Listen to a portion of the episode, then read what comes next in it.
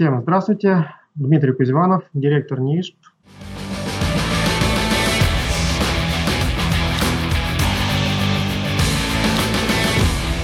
Всем привет! Это подкаст «Конструктивный разговор» и с вами Андрей Галинкин. И Сергей Воронков. Всем привет! Всем здравствуйте! Дмитрий, э, ну, первый вопрос, который мы задаем всем нашим гостям. Расскажите о себе, кем вы сейчас являетесь и где учились и работали. Собственно говоря, э, Дмитрий Кузеванов, к вашим услугам. Э, ныне директор нашего ведущего института бетона-железобетона НИИШП, который ответственный за всю нашу нормативную базу. Э, в этом институте я на самом деле с 2005 года, когда закончил э, университет как инженер промышленного гражданского строительства в Кемерово, и, собственно говоря, при, пришел в НИИШП и с позиции стажера, вот начинал стажером, как бы так, в лаборатории железобетонных конструкций контроля качества, дальше прошел э, разные ступеньки младшего научного сотрудника, научного сотрудника и ученого секретаря, ответственного за техническое регулирование. И, э, в принципе, в институте занимался разными вопросами. И вот уже три года как возглавляю этот э, коллектив наших ведущих специалистов и ученых. Ну и кроме этого всего есть у меня еще и общественная нагрузка. Э, сегодня я возглавляю э, э, а, общественную организацию Ассоциации железобетона, которая представляет нашу индустрию, связанную с производством и применением бетона, железобетона. Ну и вот в таком формате сегодня я и работаю, собственно говоря. Впечатляет. То есть вы, можно сказать, с самых низов до самого верха в этой организации прошли весь путь. Mm-hmm. Здорово. А, что касается НИИШП, то какие на сегодняшний день основные направления работы института? Ну, НИИШП, в общем-то, уже организация, у которой история насчитывает более 90 лет, а точнее, в прошлом году отмечали 95-летний юбилей.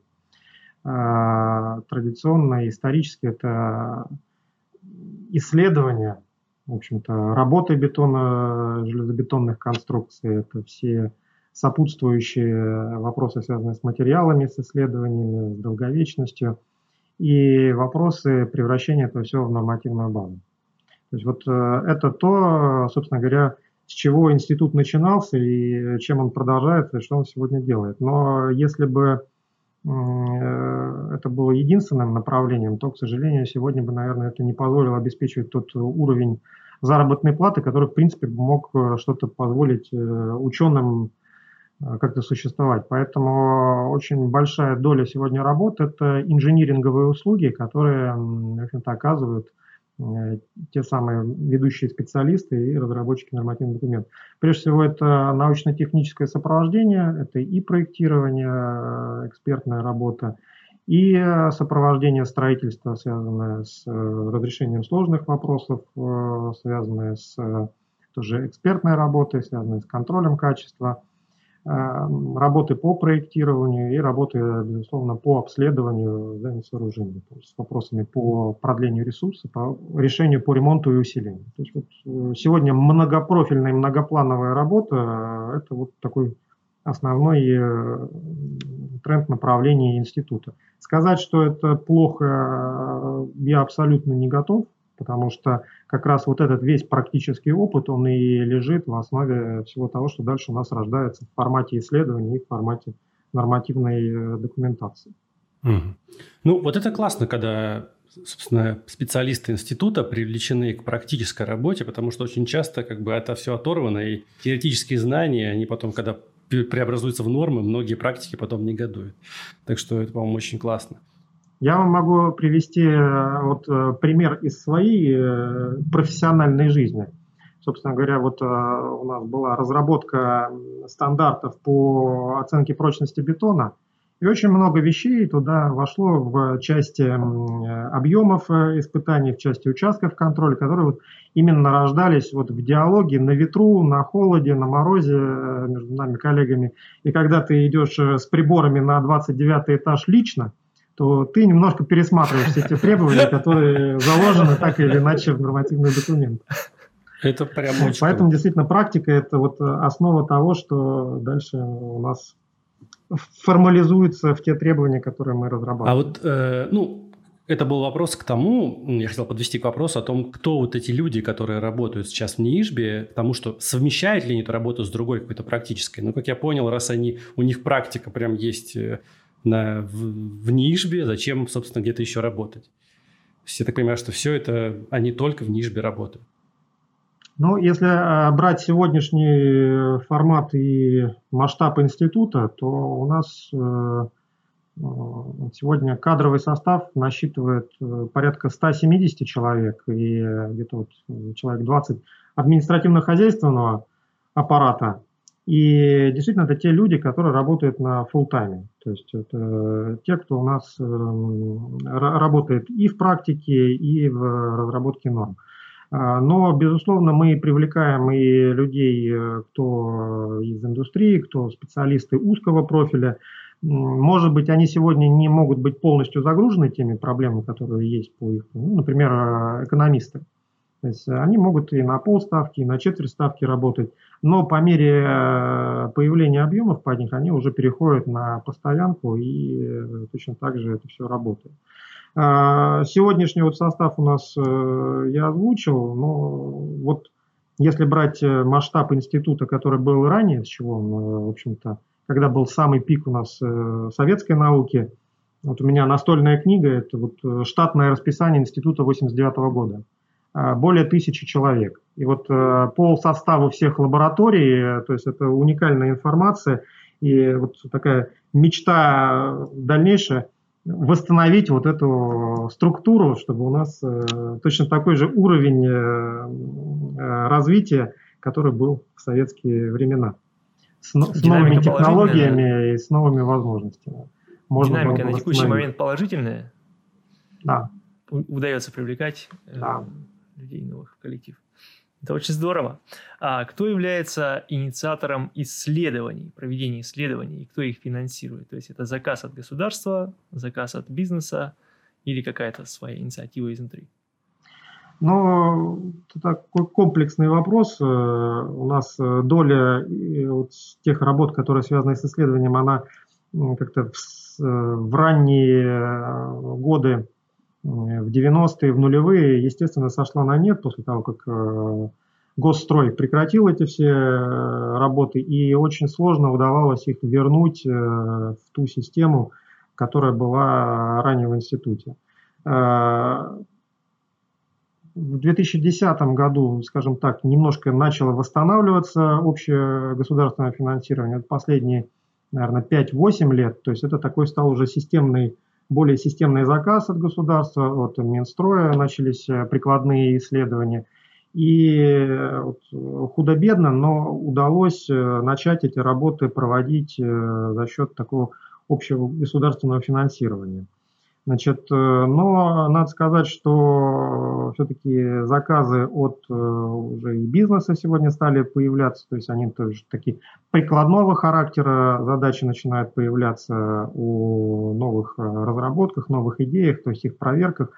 И сегодня соотношение, наверное, вот государственного заказа и заказа со стороны бизнеса, оно вот так немножко выравнивается, что хорошо надо сказать, что э, вот это э, взаимодействие с э, коммерческой наукой, я ее так называю, то есть это заказы от бизнеса, они действительно более такие развивающие отрасль и чет, четкую практическую значимость имеют, когда заказчик четко понимает, что он хочет, когда он понимает, в чем его коммерческий интерес может в этой истории возникать. И это так скажем, дисциплинирует э, ученых на получение конкретного результата с конкретным технико-экономическим обоснованием. Поэтому сегодня это развивается, но, безусловно, это не тот масштаб, который был э, в советские Ну годы. вот мы, кстати, да, с Сергеем тоже, когда нормы обсуждали, мы тоже говорили, что когда нормы а, развиваются за счет запросов снизу, да, за счет запросов бизнеса, это всегда лучше, когда сверху кто-то по указке говорит, вот потом все, все внизу негодуют. А когда все снизу, да, то есть демократия такая при разработке норм, то тогда лучше получается. В советские годы э, у нас была система планирования научной работы. И вот эта система пятилеток, которая была, она точно так же спускалась и на разработчиков норм. А, но спускалась она в формате э, экономических задач, э, сэкономить 5% материалоемкости, и начинались вот эти все вопросы о том, э, что нам ввести в виде статистического контроля, что нам ввести в виде экономии арматуры, вот это разделение на длительную трещину, трещиностойкость, кратковременную трещиностойкость. Это как раз вот следствие тех социальных задач, которые приходили сверху введите экономию, где ее найти. А давайте э, вот, будем более тщательно подходить к оценке трещин, и мы 5% сэкономим на арматуре. Любимый вопрос. Да, да, трещины эти. Да. Но снизу рождаются более практические задачи, которые вот у нас э, в уточнении тех или иных нормативных требований так или иначе потом вграждаются. А какие исследования в настоящий момент проводятся? Ну, в настоящий момент, в принципе, проводится такая достаточно широкая гамма э, исследований там, в части и конструкции, и э, новых материалов, и долговечности. Если брать по конструкциям, сейчас э, идут актуальные такие исследования по, э, наверное, работе механических соединений арматуры, по их э, размещению в одном сечении, в нескольких сечениях, как это на производство работ будет сказываться. Сейчас новые материалы отрабатываются вот для строительства ну, высотного здания Лахта центра в Санкт-Петербурге. Там на длительные свойства оцениваются материалы.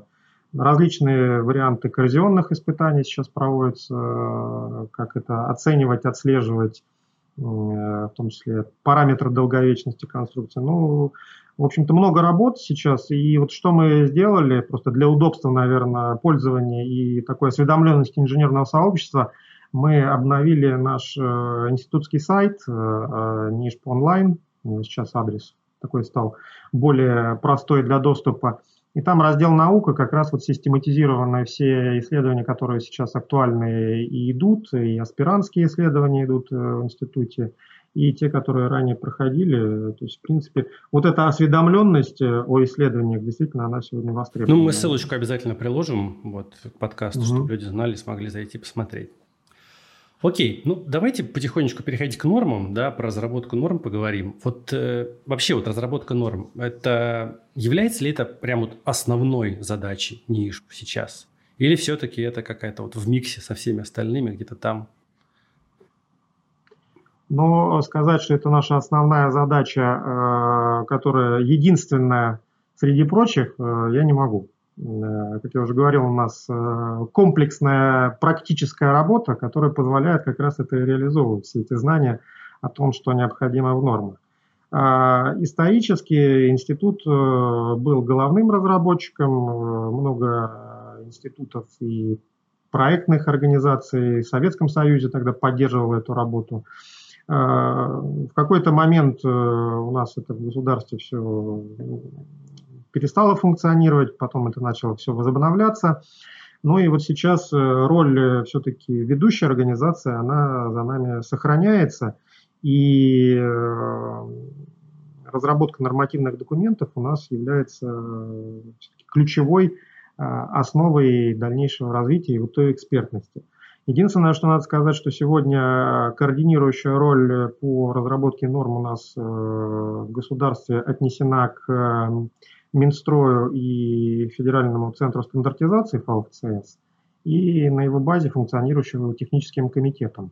То есть при Росстандарте есть технические комитеты, которые э, вот определяют ту программу, что должно разрабатываться, и проводят ту экспертную работу по нормам, которые выходят уже дальше, утверждаются в свет.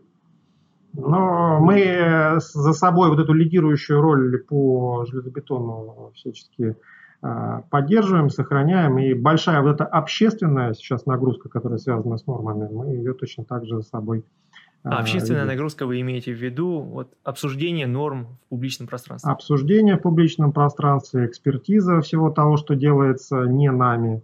То есть это все тоже достаточно большая, большая нагрузка и труд, который приходится на наших специалистов, при том, что они все еще должны себе Э, в практическом поле э, отрабатывать многие А вещи. вот э, смотрите, вот обычный проектировщик, да, там вот как я и Сергей или там еще кто-то, вот э, он может как-то повлиять на нормы вообще? И вообще должен ли он иметь такую возможность? Но вы знаете, формально, формально все имеют возможность э, влиять на нормы, формально все имеют возможность даже разрабатывать нормы. То есть сегодня можно заявить э, свой любой стандарт, свои нормы э, в технический комитет, и они, в общем-то, могут выйти в поле разработки. Что, собственно говоря, многие корпорации сегодня и делают, разрабатывая и свои стандарты, и, а иной раз и свои собственные технические комитеты для разработки стандартов. А проектировщики могут э, абсолютно свободно участвовать в публичном обсуждении стандартов, но на что вот у нас тоже наша практика показывает, э, есть жалобы о том, что не все э, всегда понимают прозрачность этого процесса и не всегда видят те ответы, которые на них приходят. Э, поэтому, собственно говоря, утрачивается какая-то инициативность для проектировщика о том, что зачем мне это делать, зачем мне что-то там писать, если мне никто ничего не ответит и ничего не скажет. Вот, поэтому мы вот э, наш опыт, э, даже который еще до моего вступления в должность был, о том, что создать вот эту систему прозрачности и систему обратной связи э, для проектировщиков, когда они вовлекаются и понимают, что вот то, что они сказали, оно действительно так или иначе отражается в нормативных документах. И вот этот процесс мы вот сейчас э, пытаемся восстановить, наладить и сделать вот э, нашу нормативную базу по бетону такой user-friendly для проектировщиков. Вот, собственно говоря, что мы вот сейчас... Наше основное направление – стратегическое развитие в нормативном плане. Это, очень, это приятно слышать. Да, прям, прям вообще, прям бальзам на душу, потому что вот э, я как раз-таки, ну, я адепт, не знаю, может, слышали, адепт американских норм, у них всегда есть вот комментарии к любой там, к любому пункту. Я это просто, когда увидел, я такой, блин, это же вообще классно. И я как-то слышал фразу от одного как раз-таки, ну, там, из института, ну, работника института американского AIC, он сказал такую фразу, что норма – это безопасность, экономия, удобство использования и прозрачность. Вот, вот эти четыре фактора. То есть, вот вы сказали user-friendly и прозрачность. Я такой, ну, наконец-то, наконец-то, хоть кто услышал, хоть, что действительно э, мы к этому движемся, мы пытаемся это делать, и что это действительно кому-то нужно, а не только вот тем, кто посмотрел там американские нормы и сказал, ну, у них это есть, а у нас этого никогда не будет. Вот, поэтому очень приятно слышать, что вы этим занимаетесь. Но вот э, как раз э, мы пытались э, внедрить такой подход, как наши зарубежные коллеги делают – когда в левом столбце пишется нормативное положение, в правом э, пишется разъяснение, откуда это сделано. И вот один из первых документов, который мы в таком формате разрабатывали, это были указания, или сейчас это свод правил уже стал, по проектированию анкерных креплений. Э, мы разрабатывали стандарт организации сначала свой, вот он в таком ключе разрабатывался. Как пилот э, такой разработки у нас был, но, естественно, сейчас все это быстро, оперативно внедрить э, на все наши классические нормативные документы, ну, это не получилось, но мы к этому стремимся, и нам бы действительно этого хотелось. Не все это поддерживают пока, но путь, как вы говорите, в общем-то, обозначен. А вот много ли замечаний, предложений приходит на СП-63? Ну, насколько я понимаю, СП-63 – это такая основа железобетона, э, норматив, нормативов по железобетону. Так вот, много ли замечаний предложений приходит э, к этому нормативному документу? А, я не скажу, что их много приходит, но они приходят. Э, много писем приходит с запросами в формате трактовки, наверное, тех или иных положений. И здесь э, наши разработчики э, на что-то вынуждены э, отвечать, поскольку где-то есть недостатки, может быть, собственных формулировок. Многие вопросов приходят из разряда, «А вот мы здесь поспорили с нашим заказчиком, и скажите, а кто из нас прав? Много вопросов приходит из разряда, а я не понял, как считается, поясните, как пользоваться формулой номер один или номер, номер два. Здесь вот э, много вопросов на стыке э, таких э, образовательных моментов на самом деле. И здесь возникает такая для нас дилемма. как разработчиков. То есть они приходят, есть многие вещи, которые все-таки мы берем в качестве такого листа пожеланий для того, чтобы включить в следующей редакции. Но есть э, вопросы, которые вот как бы из раза в раз повторяются и лежат порой в сфере компетенции задающего эти вопросы. Здесь для нас в чем вопрос? Отвлекать ли нашего специалиста на такие ответы – а, в формате каком платном, бесплатном, всегда это тоже такой вопрос стоял, но мы стараемся все-таки бесплатно отвечать. Если видим, что это откровенно коммерческий запрос на тему, нам из-за этого, как бы из-за какой-то трактовки кто-то что-то там не может ответить а, или заплатить деньги, принять работу, то ну, здесь э, тоже индивидуально подходим, может быть, какие-то платные консультационные услуги можем оказать. Но вот для нас как бы такое решение, которое мы тоже вот, э, прорабатывали с коллегами, придумывали, э, устроить такой open day э, два раза в год. То есть, когда мы собрали все вопросы и детально по всем вопросам прошлись, э, рассказали в абсолютно бесплатном формате, разъяснили. Остальное время мы года работаем над э, теми практическими вещами и разработкой, собственно говоря, опять же, нормативных документов. А, то есть вот как такое решение очень, мы очень для себя сейчас видим. Если инженерному сообществу это будет понятно и принято, то мы готовы в таком формате дальше работать. Сто процентов это будет востребовано. Это будет очень круто. И я думаю, что если мы еще, если вы еще после этого, после этого Open Day резолюцию по всем вопросам где-нибудь выложите, Прям... Ну, на сайте, кстати. Да. Это уменьшить... Посещаемость сайта. Да. Во-первых, посещаемость, можете рекламу запустить. Каждый проектировщик будет заходить на сайт. Да, ну вот сейчас мы как раз э, в рамках э, наполнения сайта нашего нового и сформировали раздел «Часто задаваемые вопросы», куда сейчас систематизируем те ответы, которые за последние три года, наверное, институт давал в таком формате. Я правильно понимаю, что разъяснение пунктов СП – это ну, добрая воля скорее, нежели обязательства НИИШП. Да. То есть сегодня вот э, разъяснительная работа не является оплачиваемой со стороны государства какой-то работой. То есть это общественная нагрузка для наших разработчиков норм. То есть это ну, действительно вопрос э, и отчасти и престижа, и экспертности. В том, коли мы являемся разработчиками, то необходимо Э, пояснить, дать э, оценку тех или иных вопросов. Но чтобы нам не застопорить все наши внутренние процессы при ограниченном количестве наших э, людских ресурсов, мы вот вынуждены вот так вот, наверное, организационно разбивать эту работу. Иначе получается так, что пришел вопрос, мне нужно снять нашего уважаемого специалиста с какой-то практической задачи, пока он выключится, пока он включится в вопрос, потом пока он вернется, ну, соответственно, у меня половина недели ушла на разъяснение. Поэтому вот э, такой формат, который, наверное, мы придумали, это вот будет тем выходом из ситуации, которая сейчас есть. Mm. Ну да. Ну, звучит классно. Да. Правда. А, окей, вот следующий вопрос. Смотрите, вот сейчас э, в последнее время стало появляться много вот таких вот СП-спутников, я так скажу, к СП-63, там и к другим к СП, там вот СП-430, там еще что-то, там, монолитные железобетонные системы, там, по сборным железобетону. Вот э, как-то и многие сейчас теряются, типа, а вот в СП-63 написано одно, а может быть вот в этом написано другое, давайте еще там посмотрим. Люди как бы стали переживать по этому поводу, негодовать. Вот и такое было сейчас ощущение, что вот СНИП, когда был, да, просто один СНИП, он как-то был целостней, а сейчас как-то мы разделяем, разделяем, разделяем.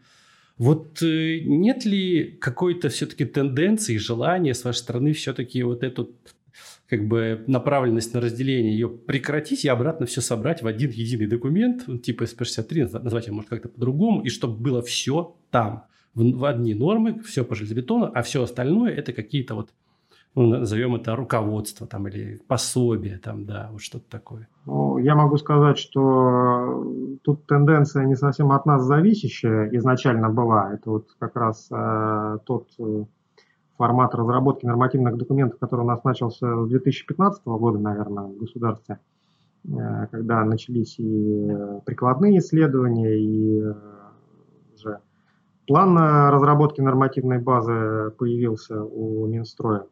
Здесь э, в чем была проблема? В том, что все исследования, которые проводились, они должны были закончиться э, практическим выходом э, в нормативные документы и какой-то нормой.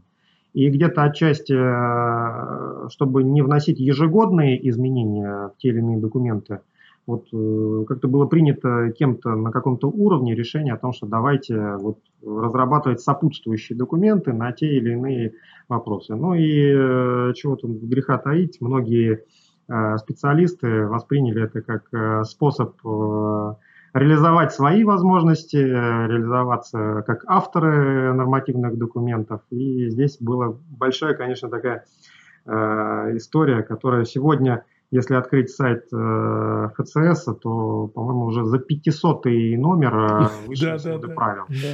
А если брать э, нашу сейчас э, часть по железобетону, по-моему, у нас 28 сводов правил числится. Но вот поскольку я еще и за производственную часть отвечаю за тех, тех характеристики материалов, у нас еще в сфере внимания порядка 200 ГОСТов при этом всем. То есть вот этот массив э, информации, безусловно, он начинает как бы давить и э, быть э, возможностью для неких э, кросс-пересечений и проблем.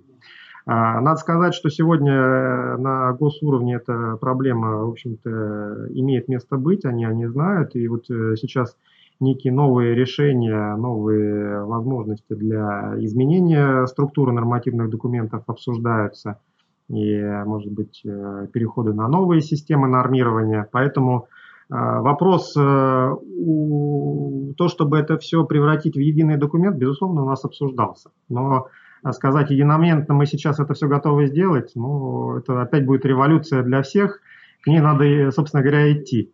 Единственное, что могу сказать, что наши зарубежные коллеги вот в формате одной из международных организаций – прошли такой путь и сделали обобщающий документ а, по железобетону, который охватывает все фазы и циклы его жизни, и проектирование, все.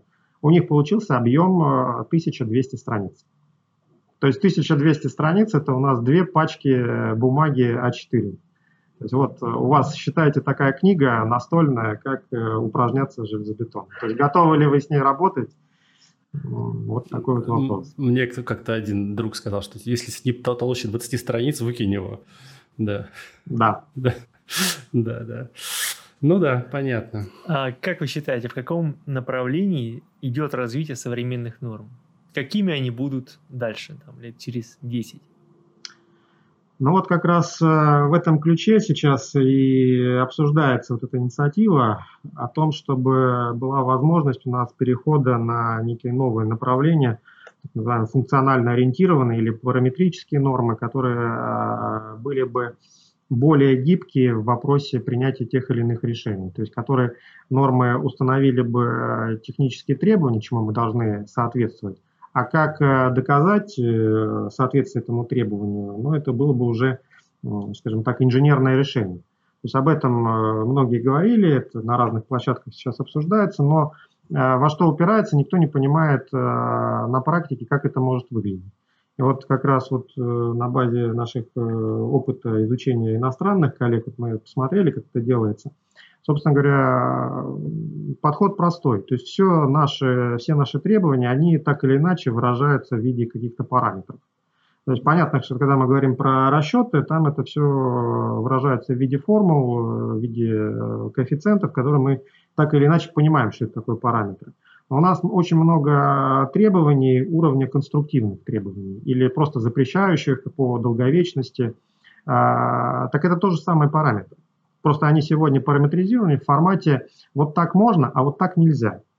И вот этот формат э, развития нормативных документов, э, если мы говорим про параметрический, он как раз и приведет к тому, что э, вот так можно, это основной путь решения, а вот альтернативный, пожалуйста, найди и выбери сам. Сегодня это очень много вот как раз вопросов долговечности касается и оценки ресурса остаточного для Э, тех или иных конструкций.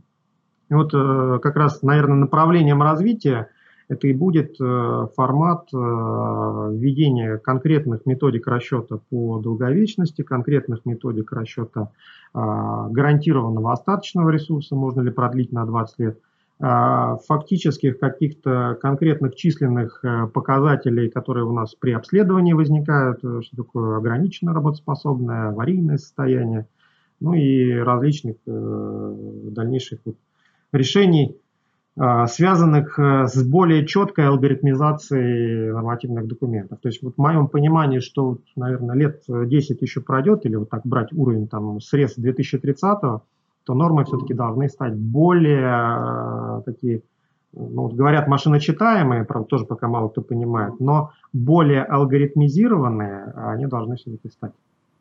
Mm-hmm. То есть не размытые формулировки с возможности неправильного толкования, а именно четкий алгоритм.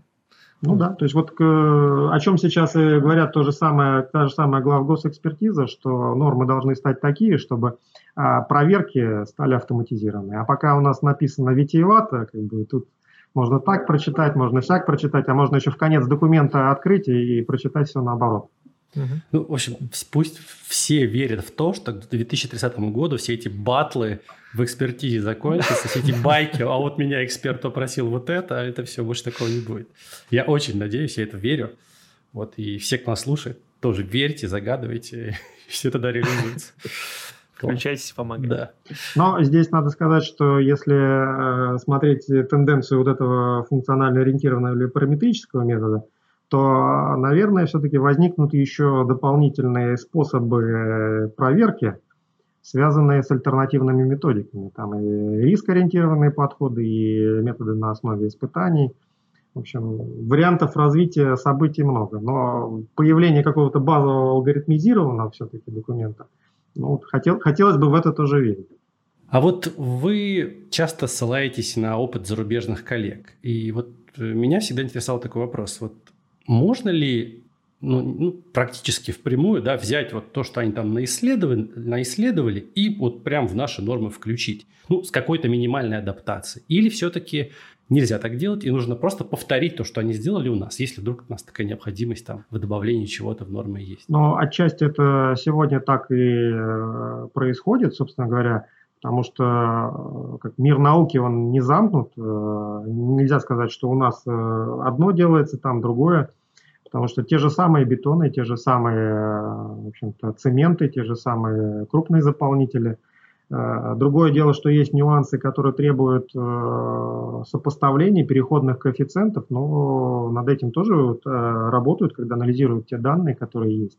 Собственно говоря, собирается большая статистика, которая учитывает и зарубежные данные, и наши данные. Вот сейчас вот современные наши исследования в части продавливания, они очень много используют из-за рубежа, те а, образцы, которые наломали наши зарубежные коллеги. Ну, естественно, наши данные проверяются, и когда мы берем вот эту статистику, количество точек, э, которые за рубежом, когда мы накладываем свои, видим, что они попадают, собственно говоря, в те облака, которые э, наши зарубежные коллеги уже до этого делали, то идет тогда вот эта совместная обработка результатов. Угу.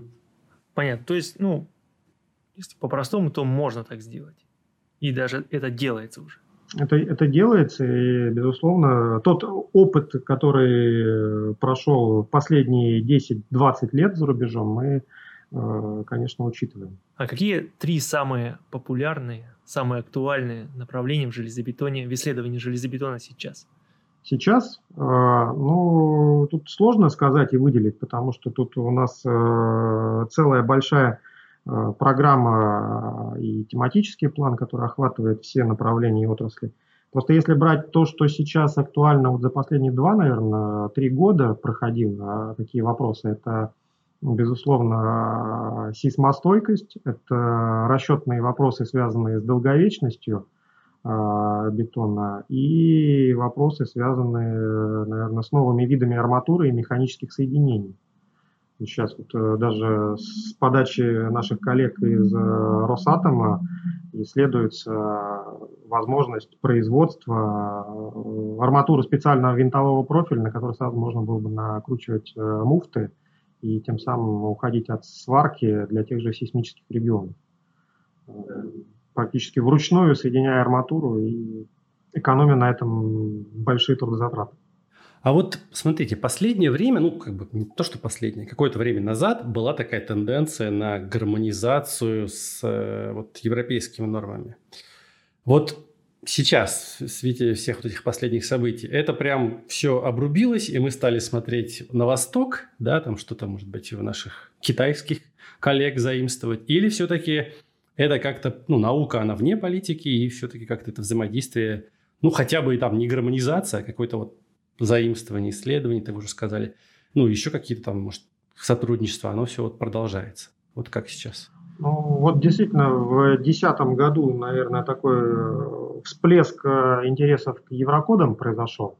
И э, такие даже появились горячие головы, которые начали говорить о том, что вот передовой край всего инженерного, инженерной мысли, и мы тут безгранично отстали и начались те работы по сопоставлению, по анализу, и которые, в общем-то, показали, что никаких существенных отличий по большому счету-то и нет. Есть э, кто-то что-то продвинулся в одном направлении, у кого-то а, дополнительные требования в другом вопросе.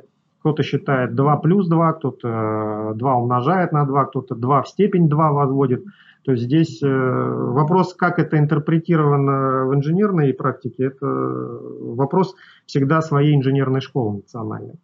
Если брать, э, что происходит э, за рубежом, то, в общем-то, мы очень активно работаем с нашими зарубежными коллегами, кто занимается научной исследовательской деятельностью в области железобетона – ну, в области стандартизации по естественным причинам нас э, не пускают и не пускали до этого в, к работе над еврокодами, но мы э, все материалы, в общем-то, благо имеем и наблюдаем за ними, активно исследуем. И вот сейчас вот новое поколение еврокодов будет выходить, Generation 2 у них называется – и вот мы даже отслеживая все те изменения, которые там будут э, появляться, мы уже понимаем, что что-то у нас уже внесено даже э, предупредительно. То есть все там положения по расчету на продавливание, допустим, торцов стен у нас уже в SP430 вошли. В Еврокоде они только сейчас будут официально появляться. Но здесь просто надо понимать, что э, предшественником Еврокода являются э, у иностранцев, но европейцев, есть такой э, формат э, общественной работы в рамках международных организаций. Они выпускают преднормы. И вот исторически так у них было, что для железобетона они выпускали специальный модельный кодекс, Model код. И у них был Model код 90-го года, который выпускался. На его базе как раз и разрабатывались то, что мы сейчас знаем под названием Еврокод 2. А чуть позже, вот как раз э, нулевые годы, э, в 2010 они активно, и в 2013 году они выпустили модельный кодекс 2010 э, называется. И вот на его базе сейчас будет выпускаться Еврокод Generation 2. Но наши специалисты, вот, в общем-то, уже активно модел код анализировали 10 и тут как бы никаких таких новшеств для нас нет. Другое дело, что вот это как раз модельный кодекс, это не просто европейский документ, а это именно вот, э, международное сообщество э, железобетонщиков, все им и работают. Там и э, азиаты, и японцы, и австралийцы. То есть это такой вот квинтэссенция такого международного опыта по железобетону. Поэтому мы за этими документами внимательно следим и не скажу, что мы оторваны от системы гармонизации. А вот если бы не было каких-то административных барьеров в принятии норм, э, что бы вы сделали? Ну, я не скажу, что нас сильно смущают административные барьеры. Мы э, как бы, просто понимаем, что это система, которая разработки документов работает.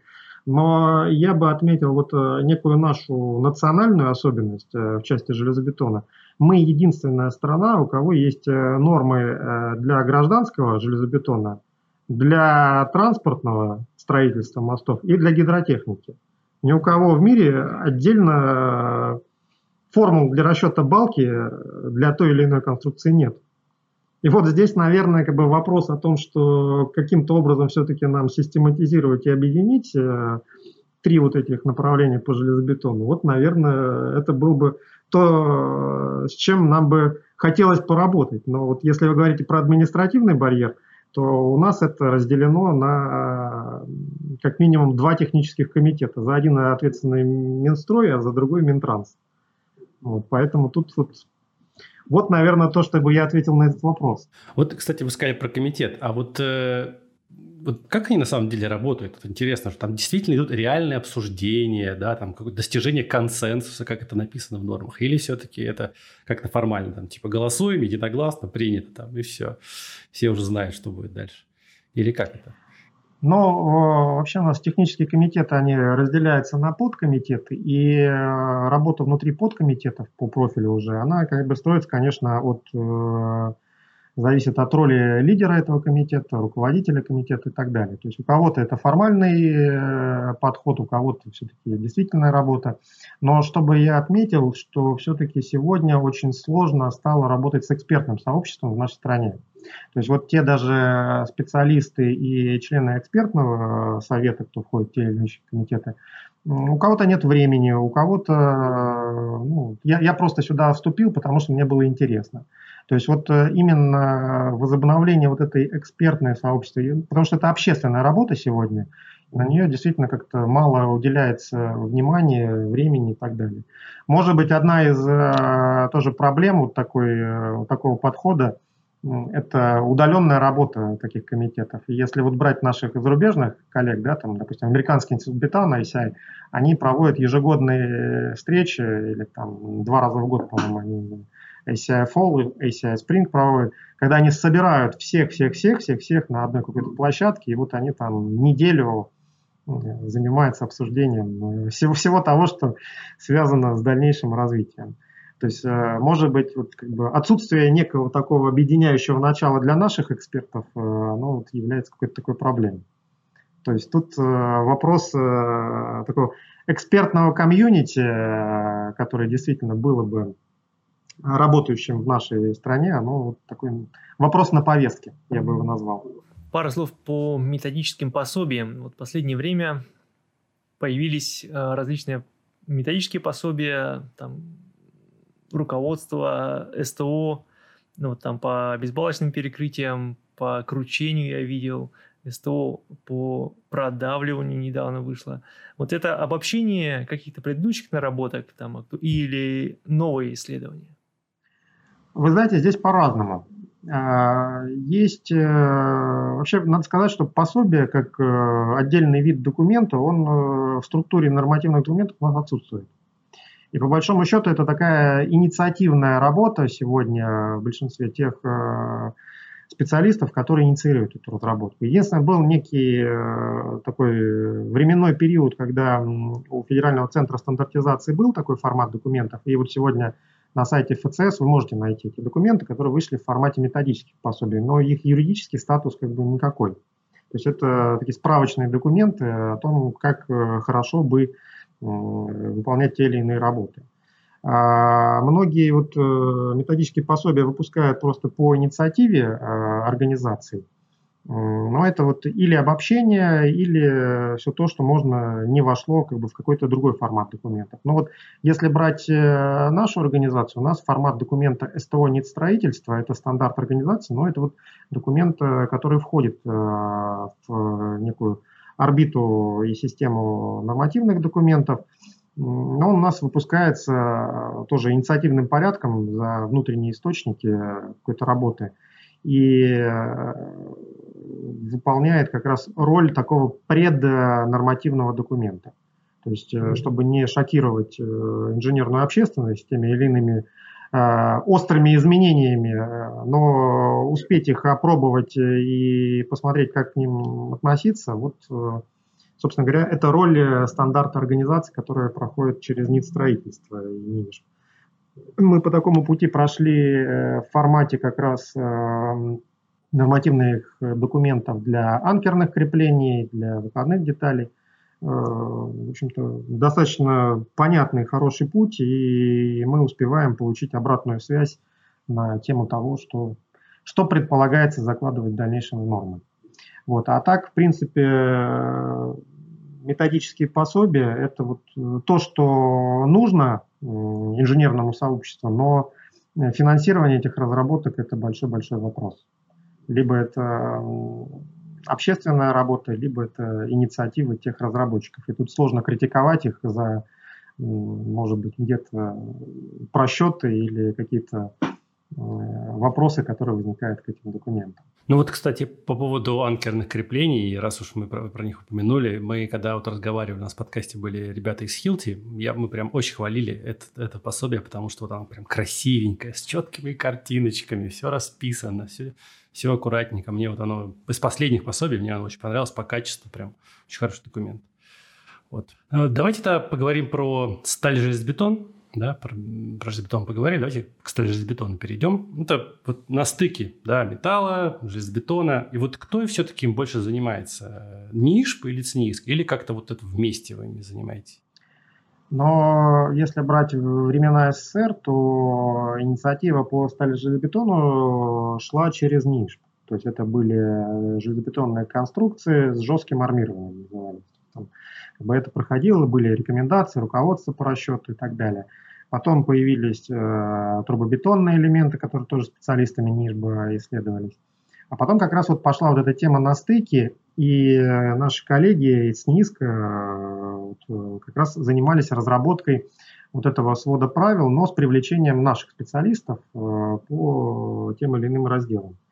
И э, сегодня это как раз вот документ, который находится у нас на стыке э, двух э, институтов, и оба, в общем-то, активно сейчас в нем участвуют. То есть это совместная работа с НИСК и НИЖ? Сегодня да.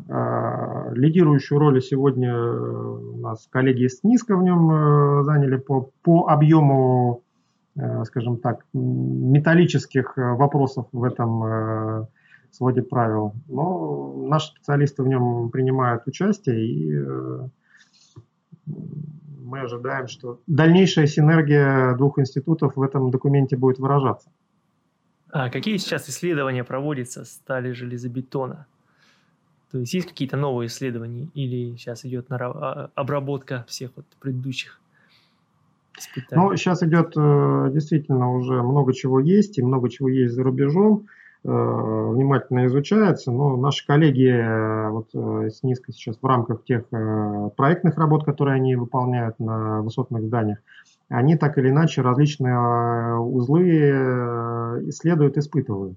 Причем там вопросы, связанные с совместной работой стали и бетона. И вот недавно тоже была у нас защита диссертации на тему и численного моделирования совместной работы стали железобетона. Вот у нас как раз представитель одной из старейших э, династий э, института Крылов Алексей занимался этим вопросом, и он тоже у нас сейчас возглавляет э, в ЦНИИСКе как раз молодежную лабораторию, набирает вот такой костяк э, специалистов. Поэтому я вот думаю, что у стали железобетона сейчас большой такой Э, энтузиазм и задел впереди, и э, исследования впереди тоже будут. Угу. Ну, вот э, хочу спросить, э, не знаю, сможете ли вы этом рассказать, потому что, возможно, там NDA вас вам не, разреша... не позволяет этого сделать. Вот те проекты, которые вы упоминали, да, высотные в Питере. Я совершенно случайно знаю, что там применяется вот конструкция в ядрах, да, вот сталь-железобетонные, ну, там ядра, они из сталь-железобетона с внешним листовым армированием. Вот э, я, я слышал, да, что ведутся какие-то исследования на эту тему. Вот как далеки они от завершения и планируется ли после того, как они завершатся, все-таки как-то их в нормы да, внедрить, чтобы это тоже у нас появилось?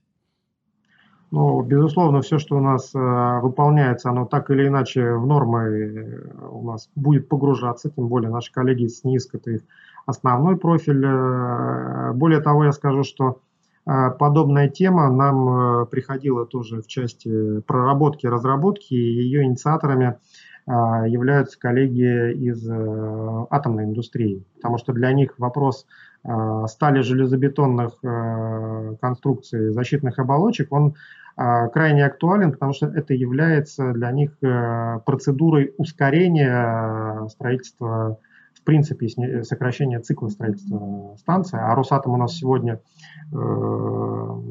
большой экспортер наших технологий, поэтому очень сильно заинтересованы. Я думаю, что вот развитие вот этой технологии, оно будет поддержано. Но это просто не такая, наверное, краткосрочная перспектива, но в перспективе пяти лет, наверное, что-то у нас будет уточняться на этот счет.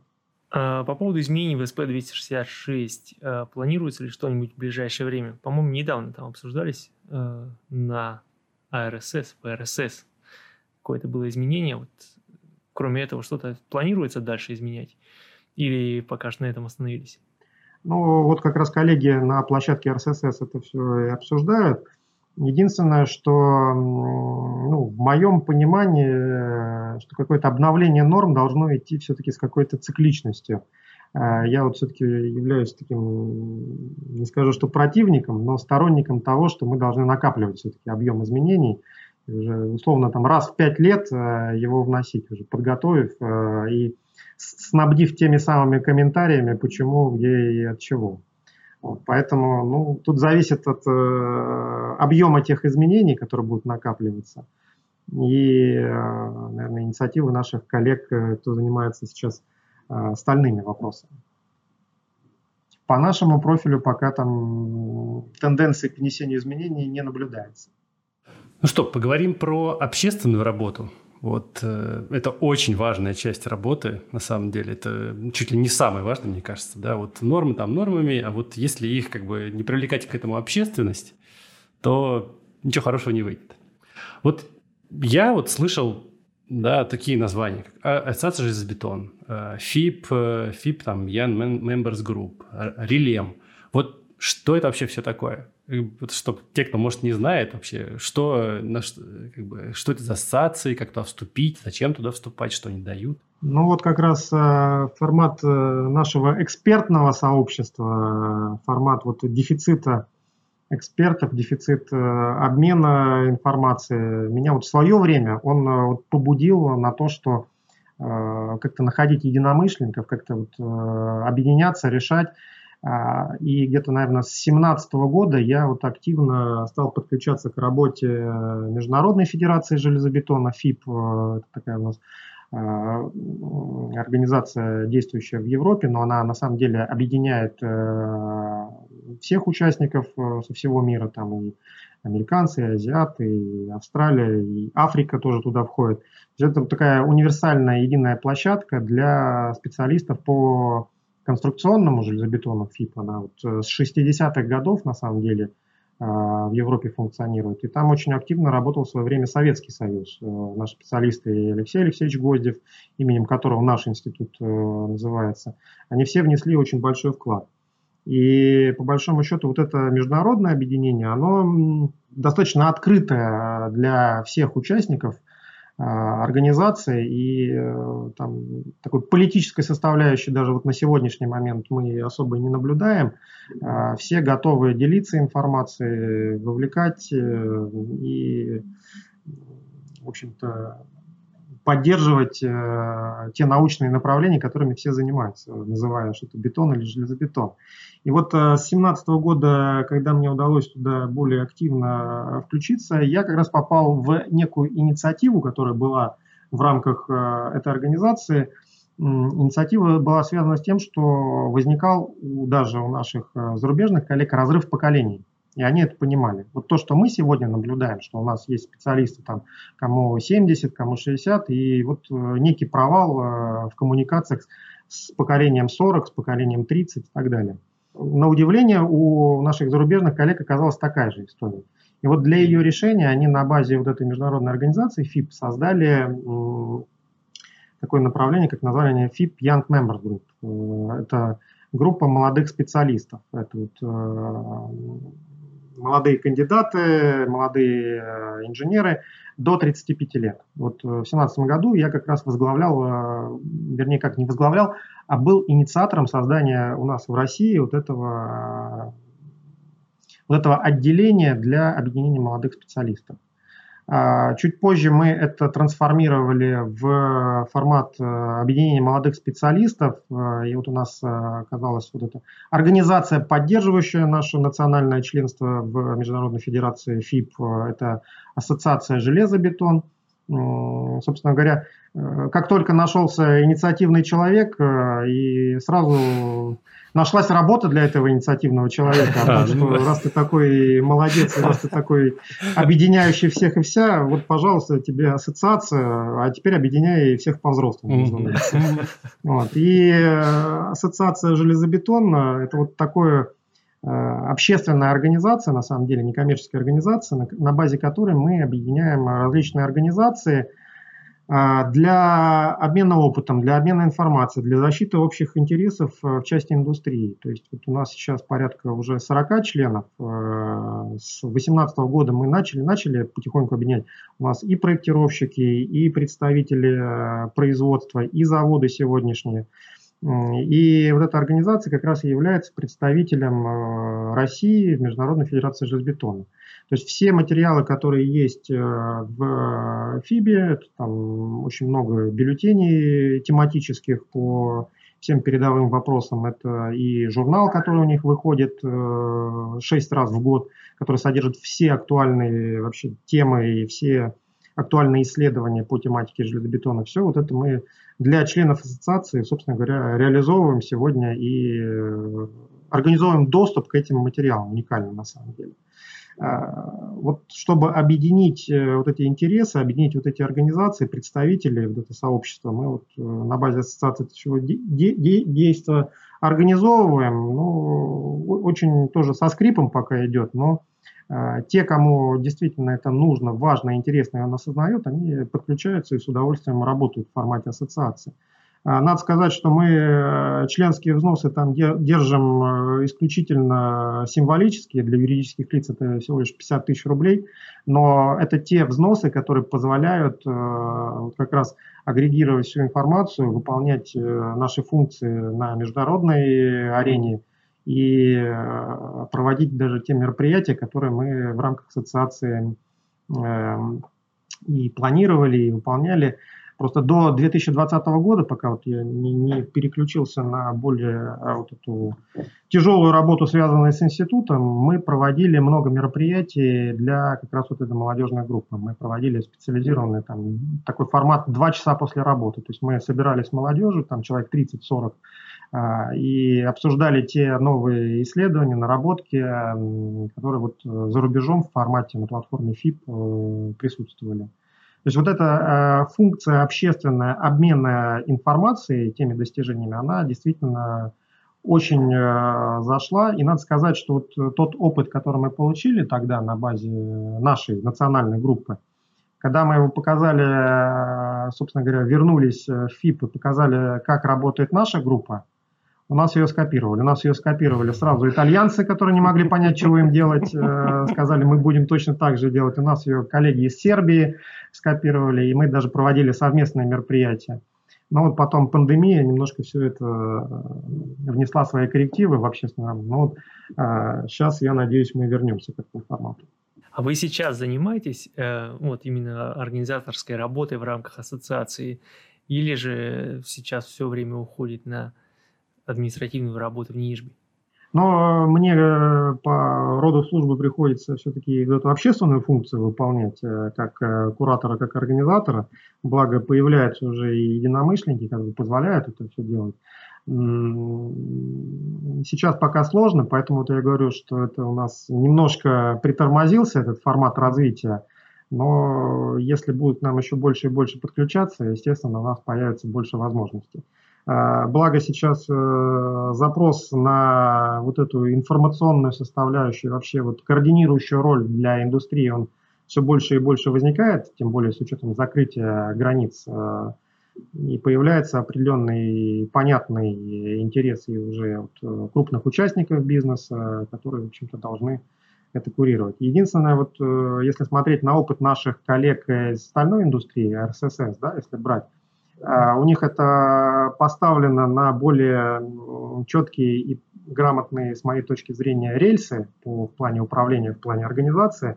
и за что я, собственно говоря, всегда восхищаюсь нашими коллегами.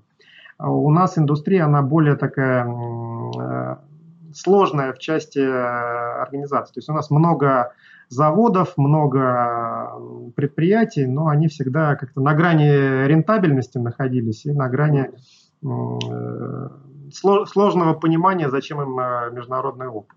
Но сейчас как бы все это понимают, все начинают потихоньку объединяться, и, э, в общем-то, мы верим в некое новое формирование нашей работы в этом ключе.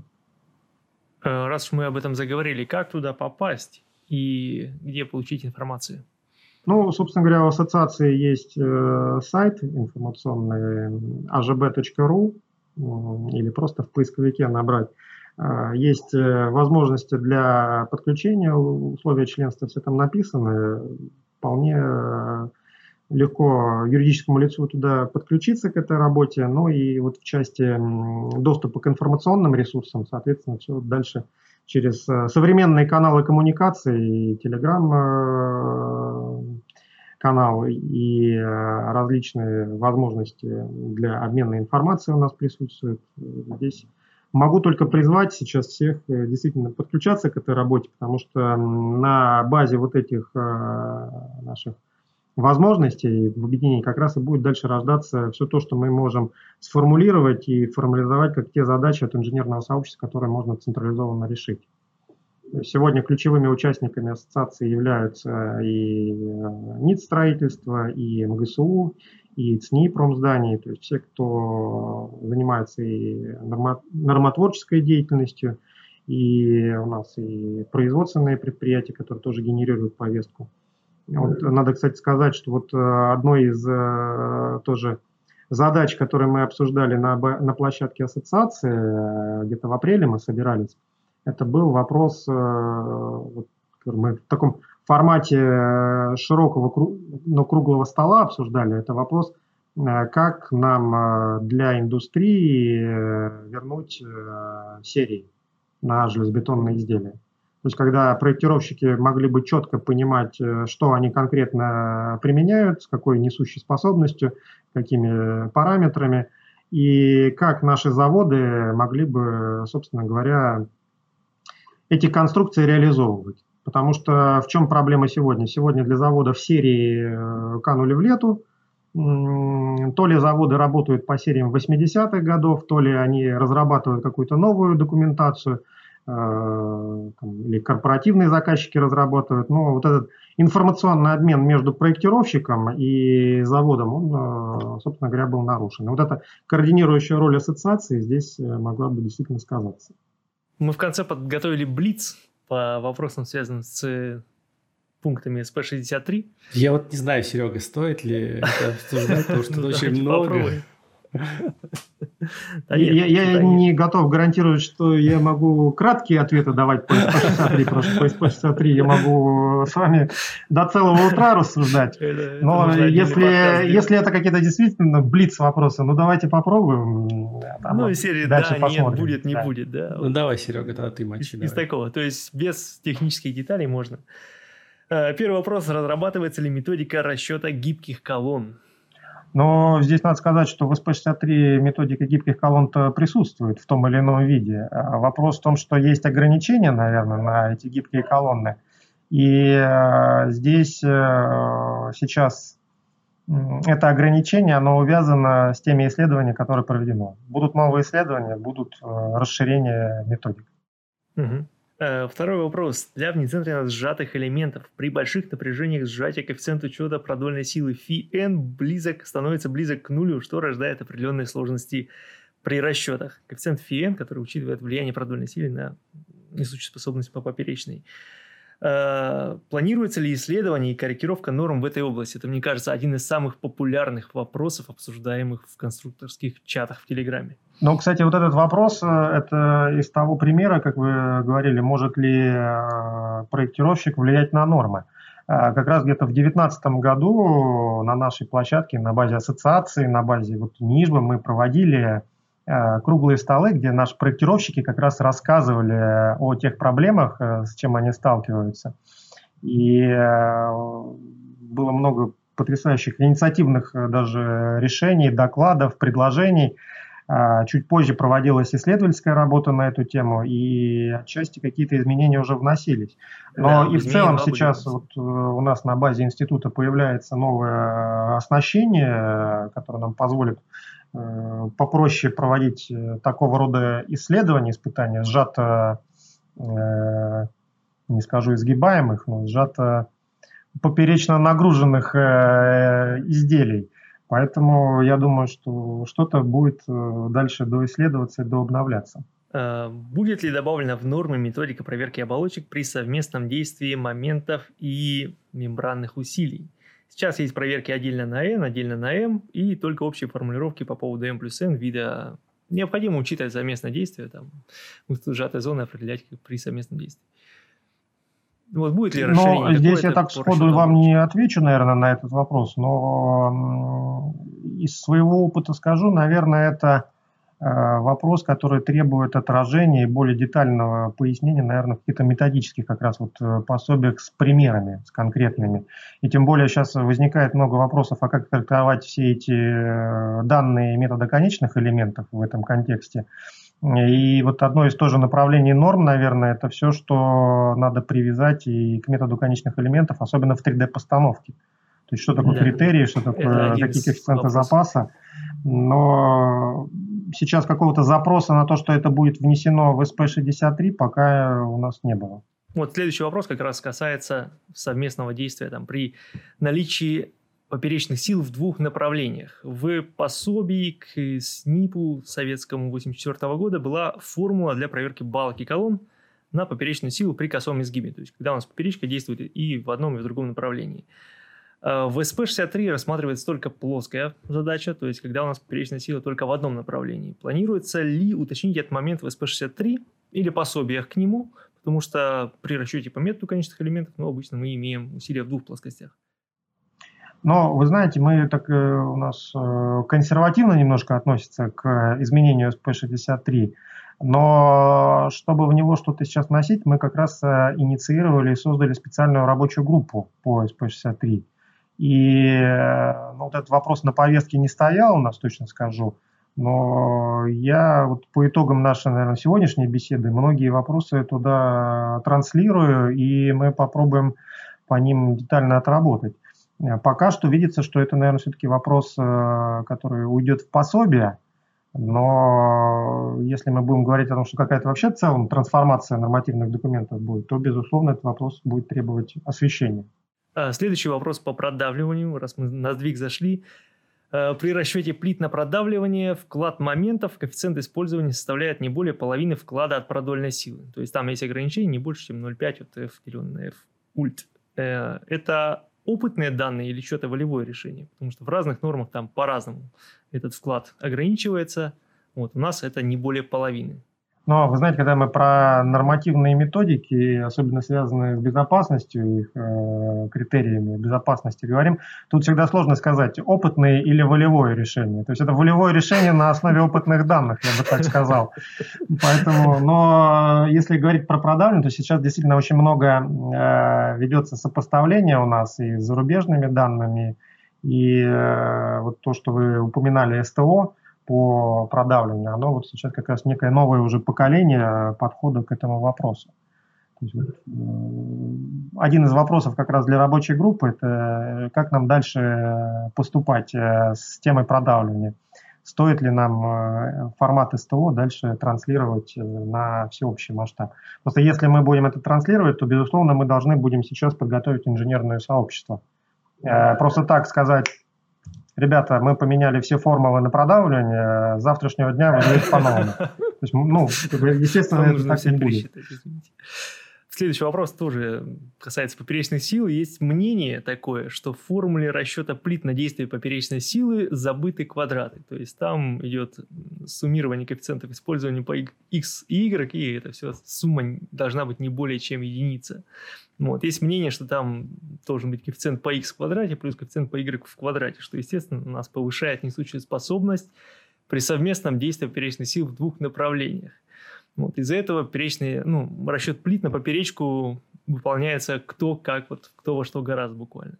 А есть ли э, планы по уточнению этого момента? Или там все может быть нормально? Но сказать, что там э, что-то просто какая-то опечатка и кто-то что-то забыл, э, такого нельзя сказать. То есть то, что там написано, то написано. Вопрос, э, что это является критерием безопасности и условно, если там квадраты вводить, это будет один э, график, да, если не вводить, это будет прямая линия, то формат, э, который есть сейчас, он э, представляется более безопасным, да? Да, вот из-за этого у многих возникает да. Ну, негодование и по поводу, переходить на снятие вот этих консервативных ограничений только после обоснования безопасности и надежности. Пока таких э, изысканий никто не проводил, и по мере накопления, наверное, вот этих данных, там сколько этих точек будет э, укладываться в те или иные данные, это, наверное, одна из задач. Но готовых данных, чтобы сейчас вот однозначно скорректировать, пока нет. Вот. Единственное, я могу что добавить, что вот на каком-то одном из мероприятий, где-то вот один из предыдущих министров э, по поводу э, нормативных документов, когда обсуждали, там, хорошие или плохие, он сказал, я не знаю пока ни одного случая э, аварий в строительстве по причине э, требований, выполнения требований нормативных документов. То есть вот сегодня есть нормативный документ, он обеспечивает безопасность. Интересно. А, проводится, последние два вопроса буквально. Проводится ли работа по изменению или уточнению методики расчета накручения сечений, кроме прямоугольного, ну, допустим, для тавровых сечений, для двутавровых сечений, или и, и туда же э, учет продольной силы. То есть есть ли какая-то сейчас работа по уточнению методик расчета накручений балок? Угу. Вообще, кстати, вот такая работа проведена у нас э, в лаборатории железобетонных конструкций, как раз проводилась. По-моему, у нас даже на сайте в архиве э, есть упоминание про эту работу. Как раз касалось э, вот этих крайних пролетов, как раз касалось э, контурных балок, правил их учета. И э, результатами этой исследовательской работы как раз является методика, как это учитывать, как ее с э, трещиностойкость считать э, для участков с кручением, что не, не учет этого явления приводит к недооценке моментов э, в крайних пролетах, и как раз, э, по-моему, предложения по учету, они относились, ну, не к СП-63, но к СП-430, если я не ошибаюсь, и, возможно, в ближайшей перспективе такие э, дополнения могут появиться. То есть такая работа уже проведена, и в принципе, наверное, даже если поискать, потому что каждая работа, завершающаяся в рамках, э, она проводилась по, э, в рамках исследований по заданию Минстроя, должна сопровождаться публикациями. В Вестнике Минстроительства должны, наверное, какие-то даже результаты быть. Если поискать работы Болгов Андрея Николаевича, соответственно, был за эту работу, он, наверное, может что-то даже найти. Mm-hmm. Спасибо. И последний вопрос. Любимая тема про ширину раскрытия трещин. А, есть ли какие-нибудь планы по расширению методики расчета ширины раскрытия трещин при многоосевом нагружении. Ну, имеется в виду, когда у нас там два момента, допустим, действовали. Момент с продольной силой в двух направлениях. Наоборот, ну, продольная сила с момента в двух направлениях. Косой изгиб, косой вниз-на нажатие, короче говоря. Но сейчас э, деформационная модель, она позволяет считать, э, собственно говоря, э, напряжение в арматуре, да, в той или иной э, ситуации и дальше подставлять это напряжение в традиционные формулы, то есть и оценивать уже э, да. расчетные величины. Там есть тонкости такие с расчетом. Со второй группой предельных состояний там вообще э, большой вопрос и интерес на самом деле, потому что мы достаточно неплохо знаем обеспеченности несущей способности по первой группе, а по второй э, там несколько сниженные требования, но и точность расчетов как бы при этом позволяет себе определенные вариации. Здесь надо сказать, что пока готовых решений по внесению изменений э, в эти методики у нас нет, но это как раз одна из задач, которую мы тоже ставим своим сейчас э, вновь приходящим аспирантам, э, что может быть как раз исследование и оценка надежности вот этих методов, в принципе, расчета по второй группе предельных состояний, она сегодня актуальна.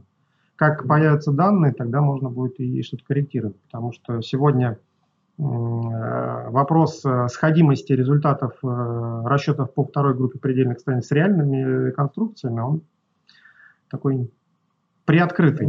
Мало исследовать. Ну, у меня, кстати, тоже есть вопрос. Я вот пока обсуждали, понял, что я хочу спросить. Вот Сергей спросил про трещины, уточнение методики, а я хочу спросить про разуточнение методики в том плане, что вот мне очень нравится подход э, вот, заокеанских коллег. Нас сказано, вот делаешь конструкцию такой высоты и вообще про трещины не думай. Ну, можешь считать, что тренировочная стойкость обеспечена. Вот. У нас, я просто слышал очень вот от Сергея то, что говорит, очень сложно. Американцы, когда он, он разрабатывал плагины там для CSI, что они, наши трещины очень сложные, они не могут реализовать этот алгоритм расчета. Вот, э, может быть, у нас ввести, ну, не знаю, планируется ввести какое-то упрощающее да, требование по трещинам, ну, то оставить ту методику, которая есть, которая позволяет точно рассчитать, упрощающую, которая просто говорит, типа, вот если ты выполняешь это, это, это, это, там, высота, шаг армирования, диаметр – можешь не проверять трещины. Что-то такое думали в таком направлении, нет? Но, смотрите, на, наши как раз требования, вот они и родились, как мы уже э, говорили, упоминали о том, что партия сказала сэкономить 5% арматуры, э, соответственно, методика усложнилась. Вот. А сегодня э, наши зарубежные коллеги, они, кстати, какой, какие тезисы в развитии расчетов и норм озвучивает, что хорошо бы вообще в принципе иметь э, четыре категории э, расчетов. Первый вид – это упрощенные расчеты, то есть как бы э, чуть ли не таблицы вот этих готовых решений. Второй вид расчетов – это расчеты, которые связаны вот с нашим традиционным пониманием, как бы формулы, коэффициенты и так далее. Третий вид расчетов – это для тех, кто поумнее там и методы конечных элементов, и совместная работа в трехмерном состоянии. И четвертое, это вот для совсем уже критических ситуаций, когда решается вопрос, там, закрыть туннель э, между двумя странами или э, мост можно продолжать эксплуатировать или нет, там уже и вероятностные расчеты, и все. Но вот эта первая группа Simplified э, методы, она действительно у них в активе и на слуху.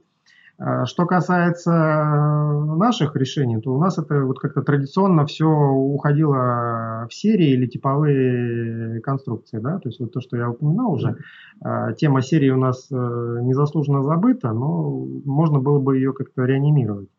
Может быть, мы до этого дойдем.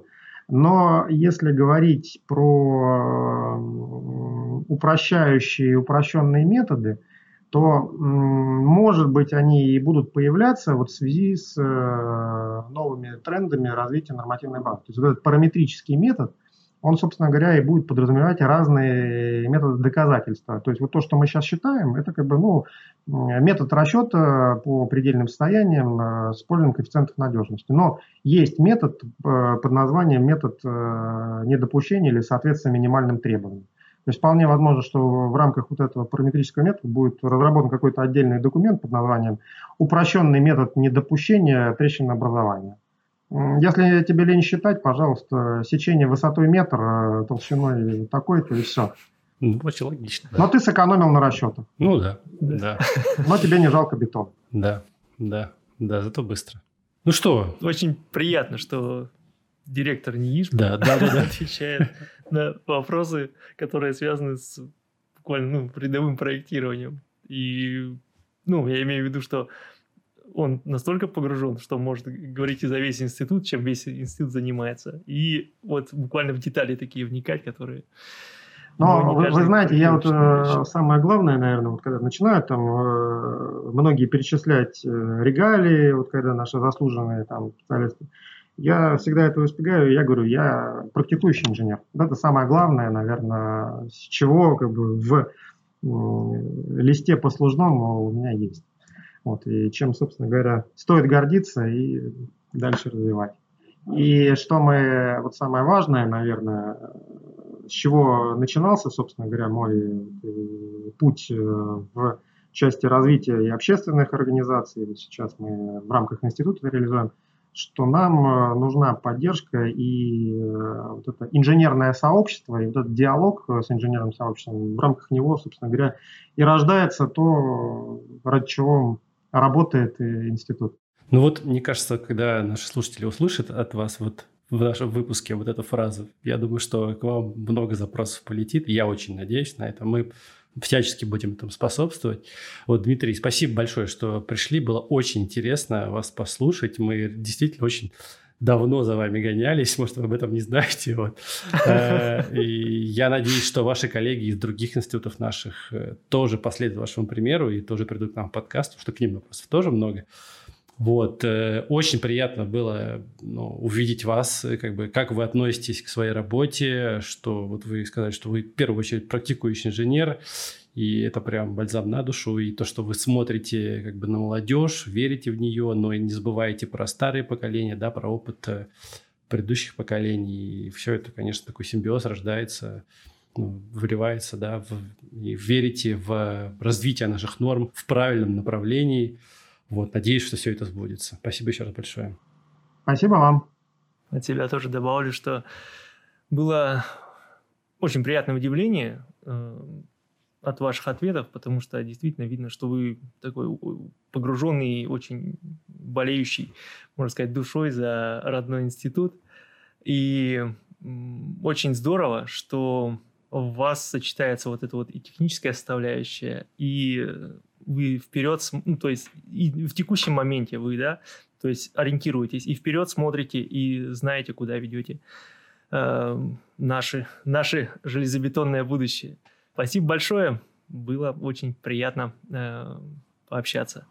Спасибо В конце вам. мы всегда просим м, сказать какое-то пожелание нашим слушателям. Те, кто занимается инженерной работой, конструкторской работой.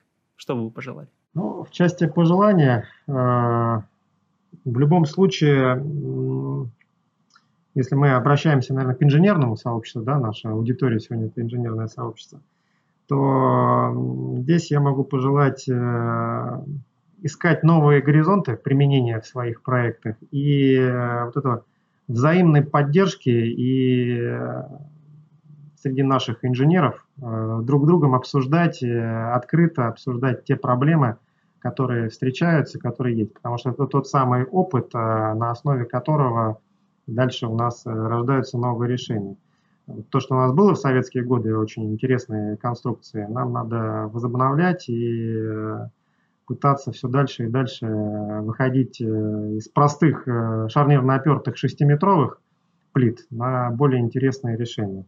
Ну и обмен опытом и взаимная поддержка – это то, что, собственно говоря, должно помочь нашему инженерному сообществу. Mm-hmm. Спасибо.